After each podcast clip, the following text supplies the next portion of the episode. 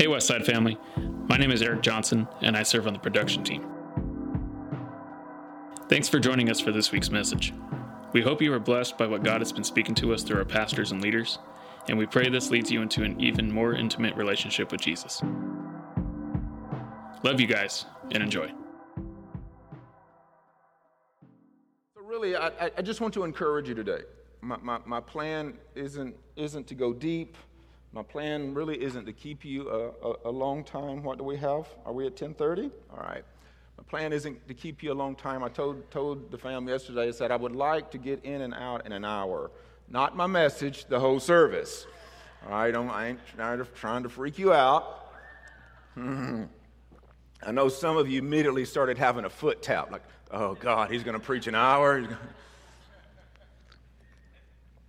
I could, but I'm not. So I, I, really just want to encourage you with this message this morning. Uh, I, I, was kind of uh, at, at, a bit of a loss on, on what to share today. We're kind of in a transitional period, coming out of the holidays, going into the new, new year. Uh, so, anyway, I, I, just want to encourage you. I am going to come in at the end of the Christmas story uh, with Mary and Joseph to kind of lay a, a, a solid foundation and then I want to bring out some aspects of other individuals in the Bible just to get you uh, to get to you just the, the theme uh, of today's talk. And the theme is expecting more. Can you look at somebody and say, You need to expect more? Oh, come on, don't make a brother work too hard this morning. It's the day after Christmas. Can you look at somebody and say, You need to expect more? The fun part about Christmas uh, you know, is, is not just one thing, you know, the gifts, the lights, uh, the festivities, the, the, time with, the time with family. All that can be fun. And I don't know if you've experienced what I've experienced before, but at the end of Christmas Day, or maybe the day after Christmas Day, it can be like a big letdown. It's like you have this month long hype. Now, some of you, you might be like, you know, wiping the brow and think, whew, thank God it's over with. But sometimes, on, to, to speak honest, it can be a big letdown. You know, the, the, the Bible says it's better to give than it is to receive, but let's be honest, we also like to receive. So the, the process of giving and receiving that happens at Christmas time, you know, it just stops and, and, and that excitement isn't in the air. You know, the, the lights, the songs, all this stuff, uh, it just stops and it, it, it can be a letdown. And we kind of see this a bit uh, in the Mary and Joseph uh, story after Jesus was born. So I'm going to read you a, a moderate amount of verses uh, just to kind of give you a context of the main point that I'm making. So we're going to read in the Gospel of Luke, chapter 2, verses 25 through 35. And it, and it, and it reads as this Now there was a man in Jerusalem called Simeon, who was righteous and devout. He was waiting for the consolation of Israel, and the Holy Spirit was on him. It had been revealed to him by the Holy Spirit that he would not die before he had seen the Lord's Messiah. Moved by the Spirit, he went into the temple courts. When the parents brought in the child Jesus to do for him what the custom of the law required, Simeon took him in his arms and praised God, saying, Sovereign Lord, as you have promised, you may now dismiss your servant in peace. For my eyes have seen your salvation, which you have prepared in the sight of all nations, a light for revelation to the Gentiles and the glory of your people Israel. The child's father and mother marveled at what was said about him. Then Simeon blessed them and said to Mary, his mother, This child is destined to cause the falling and rising of many in Israel, and to be a sign that, we, that will be spoken against, so that the thoughts of many hearts will be revealed, and a sword will pierce your own soul. The main focal point is verse 33. The child's father and mother marveled at what was said about him. let me read it again. I want to I wanna, I wanna get it inside, in, inside your heart and your thoughts. and then I'm going to put it into a bit of context. The child's father and mother marveled. Can you say marveled? This is, this, this is a big, big word right here. They marveled at what was being said about him. After all that had happened, the virgin pregnancy, an angel visiting Mary, Joseph having a vision of an angel, shepherds seeing a, experiencing angels, seeing a star, coming to the inn, going out, sharing with other community members, other community members coming in to see this newborn baby. Magi coming, presenting gifts. Out of everything, the miracles, the signs, the wonders, with everything that happened, Mary and Joseph still marveled at what was being said concerning their son. This creates a major question mark for me, and the first thing I ask when reading this is why did they marvel? Why was it still a shock to them? Why were they still perplexed at what was happening to them, their son, and son from God Almighty with what had happened so far? Sometimes I think we are shocked when God still does work in our life in spite of all the work that He has already done in our lives. Does that make sense? It's as if God does something great for a season, and after that season begins to change, transition, or even stop, we it's as if our expectation of God doing more begins to dwindle, as if God is finished as if there is no more, as if God is empty, as if we are no longer called, as if we cannot experience anything greater. Mary and Joseph, they experienced signs and wonders, and the message was that it was going to continue. But when Simeon came and blessed Jesus the way that he blessed Jesus, they were still shocked, perplexed, and marveled at God still doing work. So that part of the questions that I have about this is did they stop believing that God can or God would keep doing more just because he did what he already had done?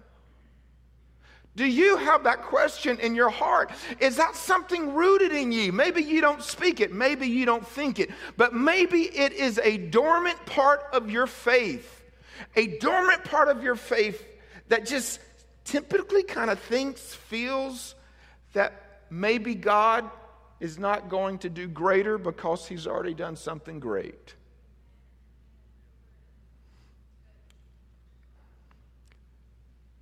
The challenge before you this morning,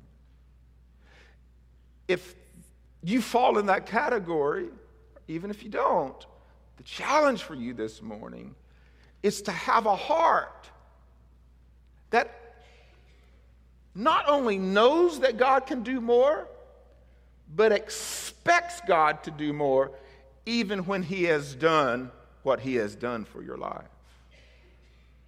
There's a difference in knowing that God can do more and expecting God to do more. Are you breathing this morning? You ain't falling asleep on me, are you? All right. Don't make a brother work. Don't make a brother work. I want us to look at a few characters in Scripture just to be encouraged by the reality that I'm sharing with you this morning. I am not just preaching you a message, I am giving you a reality. I am giving you a truth. And the reality and the truth that I'm giving is God will always do more, even when He has done great things thus far. And we don't have to live our life, we don't have to believe in our heart that the best has already came. And we don't have to think that God isn't going to do any greater. Because according to Scripture, and the Bible says that God is not a respecter of people, but you've heard me say this before that God is a respecter of principles. And the fact that if He did it for them, then He will do it for us if we are so willing to operate by the principles in which they operated that allowed Him to do more than He had already done. Amen? Amen? A few examples Adam, Eve, and Seth. We know the story. God blessed Adam and Eve with abundance in the garden. Adam and Eve had a major slip up. They was removed from the garden. They were blessed with children. The one child jealous of the other, Cain jealous over Abel. Cain ended up killing Abel. God removed Cain from the presence or from the family, from his parents. He was ostracized, he was kicked out, he was put in another domain. So it left Adam and Eve without. But then God had more in plan or more for Adam and Eve. The Bible says that Adam and Eve then had a third son and his name was Seth. And what's interesting about this story is you read a few verses after Seth, it says that the earth began to praise the Lord again. So, what that says to me is number one, God was not finished with Adam and Eve. He gave them more via Seth, and God was not finished with the earth just because the earth was had become riddled with sin that God allowed his presence still to be upon earth because the Bible says that God inhabits the praises of his people. So Seth was born, praises went up, and the presence of God remained on the earth in spite of the struggles that was at hand. God still had more in plan for Adam and Eve, and God still had more in plan for the earth. Samson at the end, we know the story of Samson, gifted by God with strength, but yet he struggled when it came to the opposite sex. And he told his secret to Delilah. And Delilah was in schemes with, uh, the, with the, the, the, Philistines. And he told his secret to, to Delilah. Delilah told him to the Philistines. The Philistines came in when he was asleep, cut his hair off. He lost all of his strength. It would be easy to judge him, to be like, why? Why, why, why did you tell this woman everything? Why did you disobey God? Why did you abandon the covenant? Why, why, why, why? And it would be easy to become so religious and so self righteous and be like, you're so deserving of getting your eyes poked out. Because if you wouldn't have looked upon the woman like you did look upon the woman, you would have never told your secret and you would have never lost your strength. And Israel would never have been enslaved to the Philistines. But God didn't look at him that way. God looked at him in grace and God looked at him in mercy. And the Bible says that his hair began to grow back out. And the Bible teaches us that the Philistines had a big festival and they brought Samson out and laid him, uh, uh, arrested him up on the pillars of the Colosseum. And he put his hands on the pillars of the Colosseum. And he said a simple prayer to God about strengthening him and helping him and giving him victory one last time over the, over the Philistines. And he began to push and he began to press out. And the Bible says that he brought the pillars down, and the, and the Colosseum collapsed, and it killed more Philistines at that moment and at that time than at any other time in his life. God was not finished with Samson, even though he lost his eyes, even though he had fallen to his flesh, and even though he was put in prison, God was not finished with Samson. God had more in store for Samson. Another one is Solomon. Solomon just grew and grew and grew in wisdom. And he grew and he grew and he grew in wealth. The Bible says that he was the most wisest man throughout the whole earth. The Bible says that he was the wealthiest man, that there was none like him. God didn't stop at one season of wisdom or one season of blessing. But God just continued to bless Solomon with more and more and more and more. God is a God of more. God is a God of increase. And just because God does one thing good in you yesterday doesn't mean that He's not going to do more for you tomorrow. You might have had a good year this year. You can have a better year this year. Maybe you didn't have a good year this year you can have a great year this coming year because God is a God of more. Another one is the woman and Elijah with oil. There was a famine. The woman thought she was going to die. And she told Elijah, the prophet, I only have basically one vessel of oil. And Elijah was like, Go to all your neighbors and borrow as many vessels as you possibly can and she had her son go borrow vessels. And then she, he told her to take the oil that she did have and begin to pour it in all the vessels. And she took one vessel and began to pour into other vessels.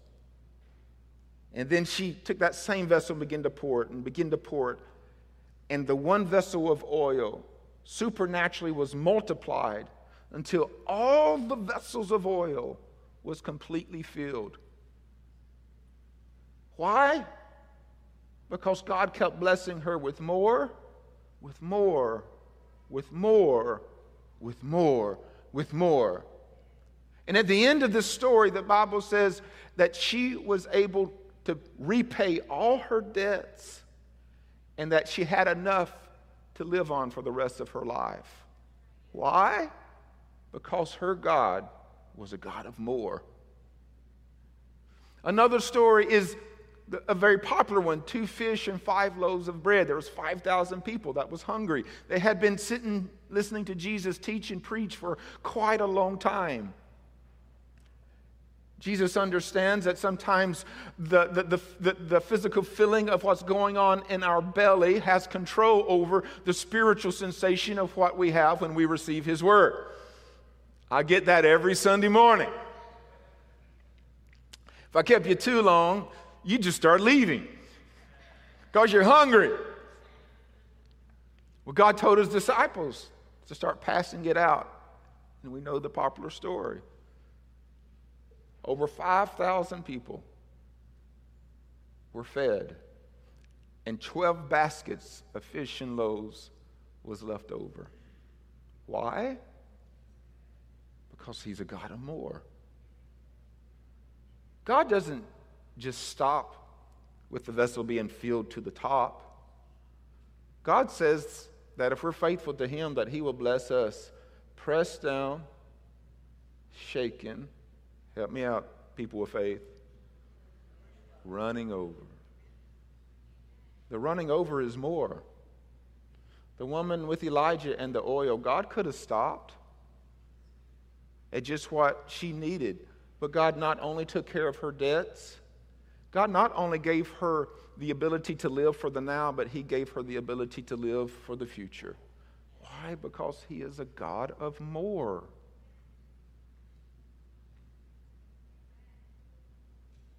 Luke 14 12 says, Most assuredly I say to you, he who believes in me, the works that I do, he will do also. And, this is key, greater works than these he will do because I go to the Father. Greater works, more works than these he will do. God will always do more if we're willing to keep believing and do more ourselves.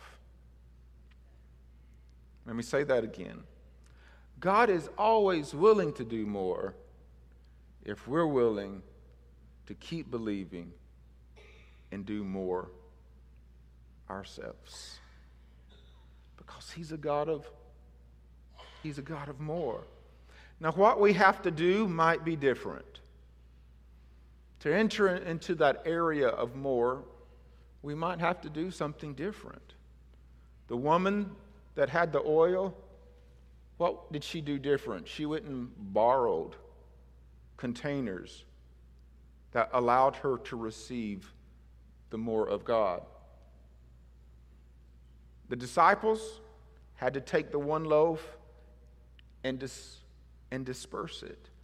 Adam and Eve had to keep playing the role of husband and wife and continue to be intimate in spite of losing two sons, in which allowed God to bless them with more. Samson had to realize that in spite of his failure, his loss, and his imprisonment, that God still loved him, that he still was a son of God. And in that knowledge, he was able to do more. And we see that through a prayer that he had with God. So, in order to experience the more of God, we might have to not only do more, but we might have to be willing to do something different. So, we might have to do things different. We might have to maybe work or act different. But we cannot believe different. We have to keep believing. And the Bible says faith without works is dead. And we have to keep doing and put ourselves in a position to experience the more of God. Let's not be like Adam and not Adam and let's not be like Joseph and Mary and marvel at the handiwork of God when he does more. We shouldn't be shocked being shocked when God does more is a sign of a lack of faith or a sign of shallow faith. Because if we really believe, as the Bible says, if we really believe about God according to Scripture, then we're not going to be in shock when God does more. We're going to be excited we're going to be thankful. We're going to be praiseful because the Word of God has and is coming to pass in our life, but not shocked as if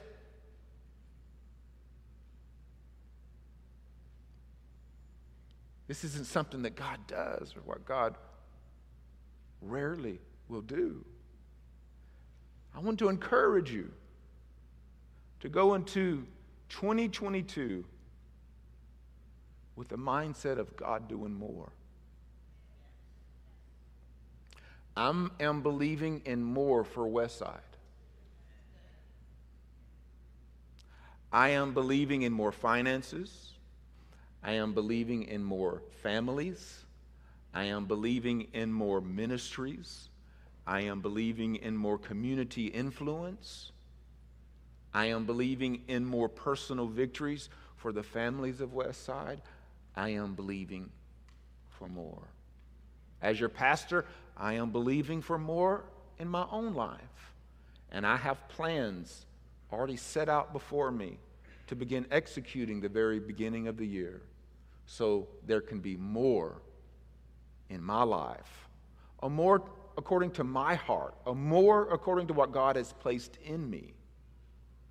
I am going into 2022, not as a pessimist, I'm going into 2022 expecting good things, expecting more. Not because I'm all that in a bag of chi- chips. Quite the opposite. But because when I see God, I see that my God, my Heavenly Father, is a God of more. And as long as I keep doing, and as long as I keep believing, and as long as you keep doing, and as long as you keep believing, we both will experience the power of God doing more in our lives. Amen? All right, praise the Lord.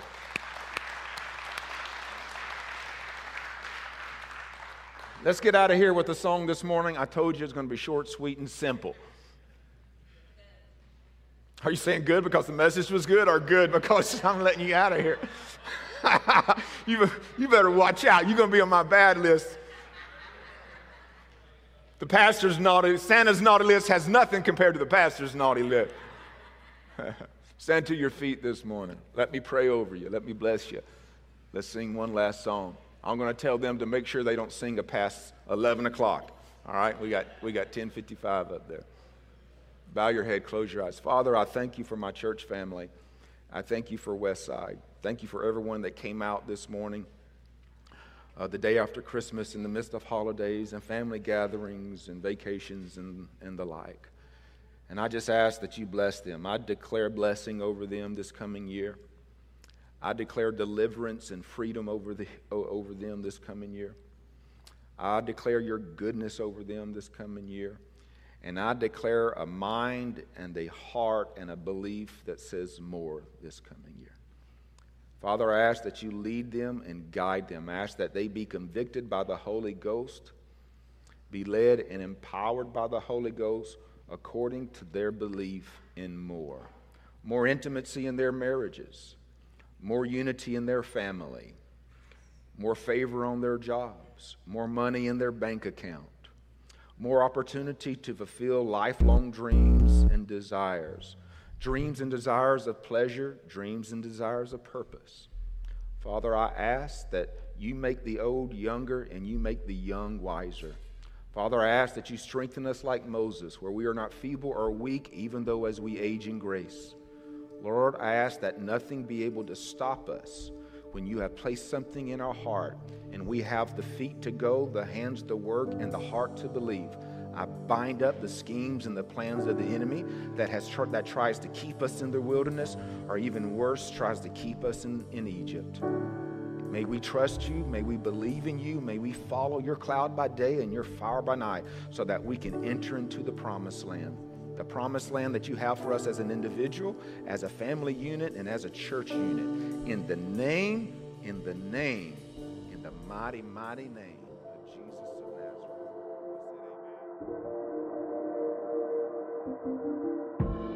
Nazareth. Thanks so much for joining us. We hope God spoke to you personally through this message and continues to encourage you throughout the coming weeks.